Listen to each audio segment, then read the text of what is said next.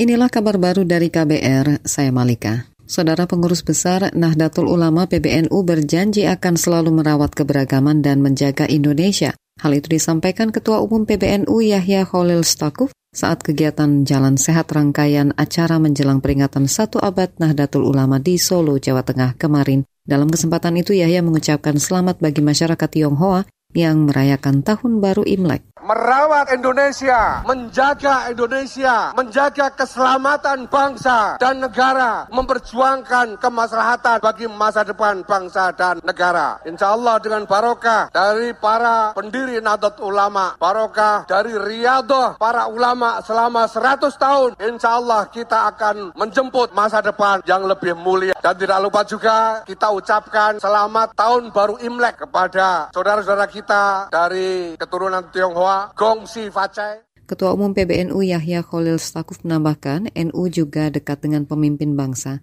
Selain itu, NU juga berkontribusi bagi bangsa. Sementara Presiden Joko Widodo mengakui besarnya kontribusi Nahdlatul Ulama terhadap bangsa dan negara. Organisasi NU lahir pada 31 Januari 1963, namun berdasarkan kalender Islam, NU akan berusia genap 100 tahun pada 7 Februari mendatang. Beralih ke informasi lain, Lembaga Survei Indonesia LSI mencatat lebih dari 76 persen publik merasa puas terhadap kinerja Presiden Joko Widodo. Direktur Eksekutif LSI, Jayadi Hanan mengatakan lebih 18 persen di antaranya bahkan merasa sangat puas, sedangkan hampir 15 persen menilai kurang puas. LSI menilai angka kepuasan kinerja kepala negara itu lebih tinggi dibanding September lalu yang mencapai 62,6 persen. Jadi sejalan dengan persepsi ekonomi, persepsi terhadap penegakan hukum tampaknya juga berkaitan dengan kinerja kepada presiden. Dengan kata lain, kinerja pemerintah, kinerja kalangan uh, anak buah presiden di, di tingkat ekonomi maupun hukum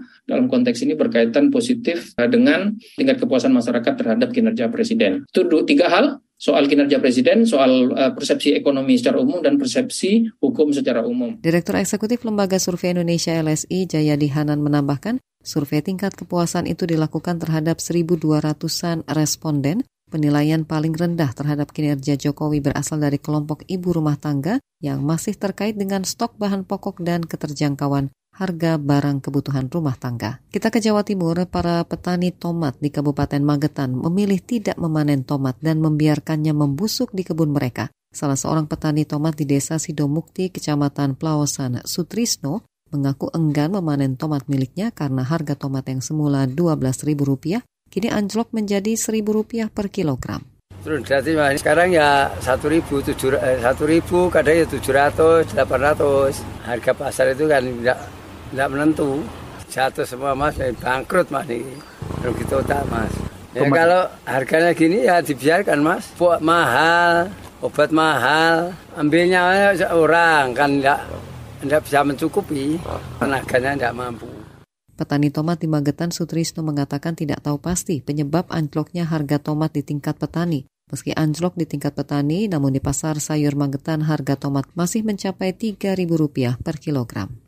Demikian kabar baru dari KBR, saya Malika.